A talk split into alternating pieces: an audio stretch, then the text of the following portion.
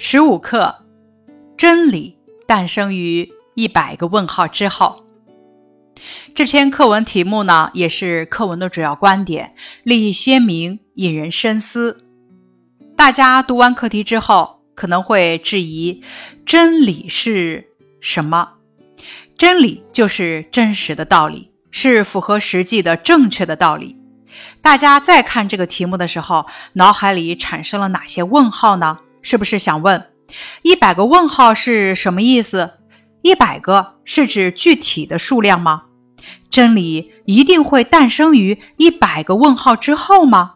是不是所有的真理都是诞生于100个问号之后呢？或许大家的脑海里还有其他的疑问，接下来就让咱们带着这些问题开始学习这篇课文。这篇课文的作者是著名作家叶永烈。叶永烈呢，是《10万个为什么》的主要作者之一。第一版的《10万个为什么》总共是900多个为什么，我一个人写了300多个。叶永烈是这么说，他的作品影响了几代人，在无数孩子的心里埋下了科学的种子。他说，我把写作看成凝固的时间，凝固的生命。一个人只有好奇心，这才会不断的追求，问为什么。把一个问号拉直，变成惊叹号，那你就是一个科学的发现者。叶永烈先生写了许多像《10万个为什么》、小灵通漫游未来这样的科普作品，普及科学知识，宣扬科学精神，在无数孩子的心里埋下了科学的种子。这篇课文的人文素养，科学并不神秘，真理并不遥远。这篇课文的语文要素，了解作者的观点，懂得作者是怎样有序组织事例来说明观点的。关于本课的资料链接，波义尔1627年1月25日生于爱尔兰，英国化学家、物理学家。1691年12月30日卒于伦敦，早年游历欧洲并且研究医学，后来进行科学研究，创建了波义尔定律，并确立化学为科学，是近代化学的奠基人。他的主要著作为《怀疑的化学家》。魏格纳1880年11月1日生于柏林，德国气象学家、地理物理学家。1930年11月在格陵兰考察冰原时遇难，被称为大陆漂移学说之父。1915年他出版了《海陆的起源》一书，全面论证了大陆漂移学说。本课的学习目标如下：1. 会写12个字，会写真理、领域等词语。目标2，能够联系上下文理解真理诞生于100个问号之后的含义，并且能够说出自己受到的启发。学习目标3，能够概括文中列举的3个事例，体会课文是怎样用事例来说明观点的，能够了解每一个事例的表达顺序。学习目标4，能够仿照课文的写法，用具体事例说明一个观点。本课的多音字总结如下：转组词自转、转盘；转组词旋转、转学。例句：你转过身子就能看到远处那个转动的风车了。解组词解除、分解；借组词押解、借差。借差的意思是押解人犯的差役。谢组词谢谢、姓谢。当表示押送财物或者犯人的时候，读借，如借款、押解；当表示明白、懂得、姓氏、谢谢时，读谢。除了上述情况之外，一般都读解，比如解读、解决、解释。本课的近义词总结如下：疑问近义词疑惑，敏感近义词敏锐。敏感和敏锐都有对外界刺激感受灵敏的意思。这二者的语义侧重点和适用对象还是有区别的。敏感侧重于指生理上或者心理上对事物的感受力强，可以用于人或者物，比如落榜后，他对别人的眼光很敏感。含羞草对外界的刺激很敏感。而敏锐呢，则侧重于指人认识事物很迅速，抓住事物本质的能力强，只能用于人。比如，一个敏锐的记者总能发现有价值的新闻。例句：他是一个敏感的人，接受新事物很快。例句：敏锐的洞察力是发现问题的前提。司空见惯，近义词屡见不鲜；见微知著，近义词一叶知秋。见微知著指看到一点苗头就能知道将来的发展或者问题的实质。例句：我们在日常工作中要善于观察，善于分析，见微知著，把问题及早解决。一叶知秋的意思是比喻发现一点预兆就料到事物发展的趋向。例句：领导人应该具备有一叶知秋的敏锐观察力。本课的反义词总结如下：敏感反义词迟钝，独立反义词依赖，司空见惯反义词鲜为人知，锲而不舍反义词半途而废。本课的词语搭配总结如下：解决疑问，得出结论，发现真理，广泛应用，系统整理，独立思考，醉人的香气，偶然的机遇，反复的观察实验，认真的研究，敏感的意识到。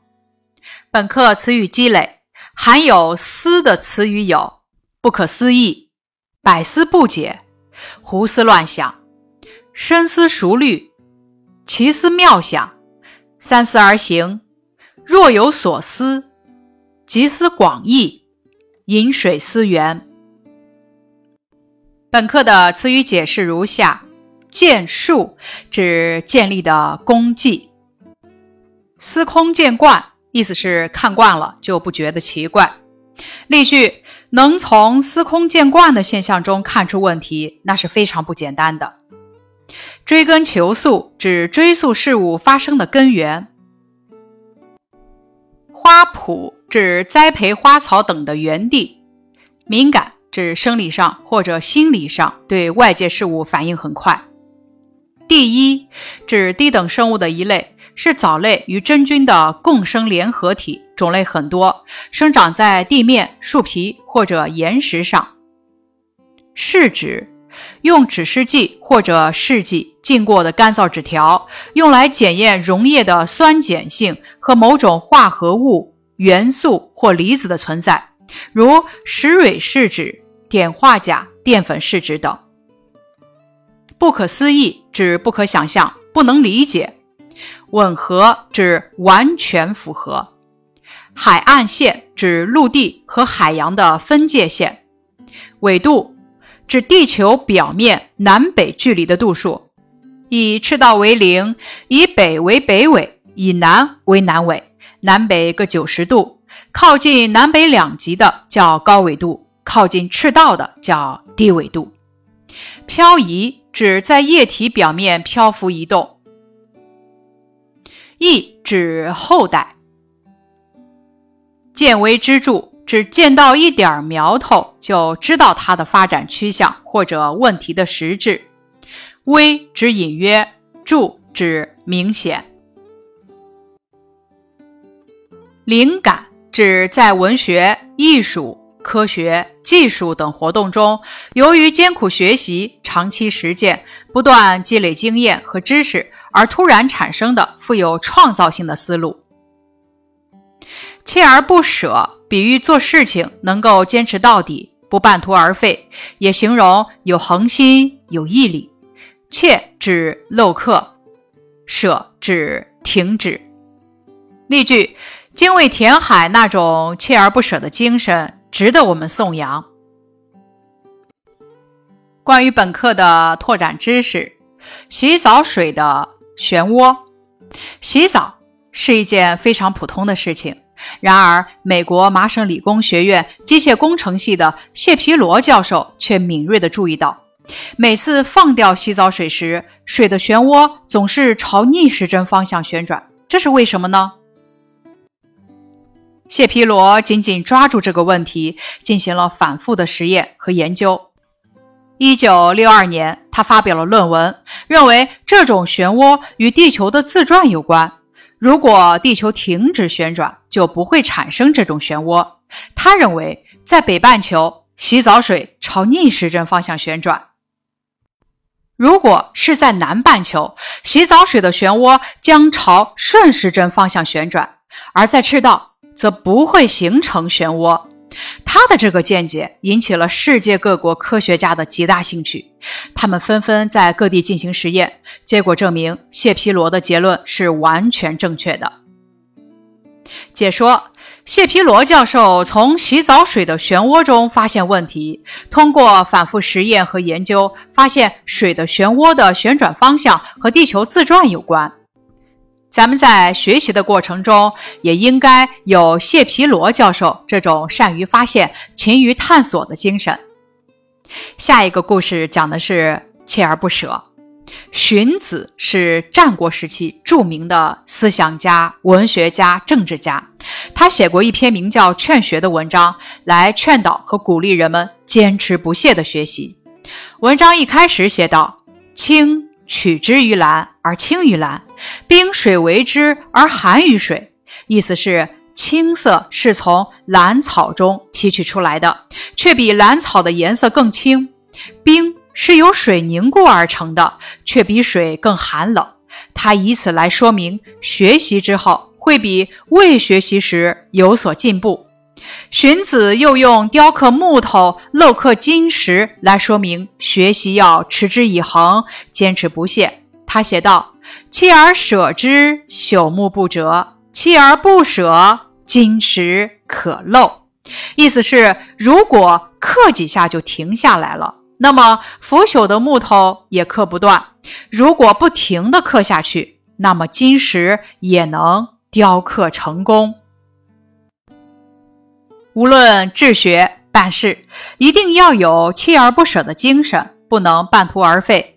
如果半途而废，即使是一块朽木，你也刻不动它。然而，只要你一直刻下去，不放弃，哪怕是金属、石头，都能雕刻成功。锲而不舍作为一种治学精神，是极可贵的。无论是做学问还是干事业，贵在持之以恒，贵在数年、十数年乃至数十年如一日的刻苦钻研。锲而不舍，万事可成；锲而舍之，一事无成。锲而不舍呢，就出自荀子的《劝学》，告诉咱们做事情要有恒心和毅力，要坚持不懈，持之以恒。最后咱们来讲司空见惯。司空是古代的一个官职名，在西周就已经出现了。最早是掌管土木水利工程的，后来司空的职责几经变动，到了唐朝变成了一个虚衔。相传唐代著名诗人刘禹锡在任苏州刺史时，曾任司空的李绅仰慕他的名声，邀他饮酒，并且请了几个歌妓作陪。刘禹锡看着翩跹的舞姿，听着歌女的歌声，在喝着方玉的美酒，他心里却不是滋味，感到很不习惯。当即呢，便赋诗赠李绅，讥讽他的奢逸。全诗共4句：高髻云环宫样装，春风一曲度为娘。司空见惯浑闲事，断尽苏州刺史长。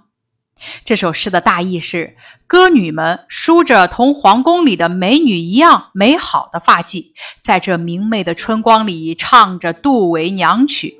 你这位司空见惯了这种奢华凄靡的场面，觉得是极平常的事，可是我这个刺史对此却有断肠刻骨之痛，不能不大发感慨。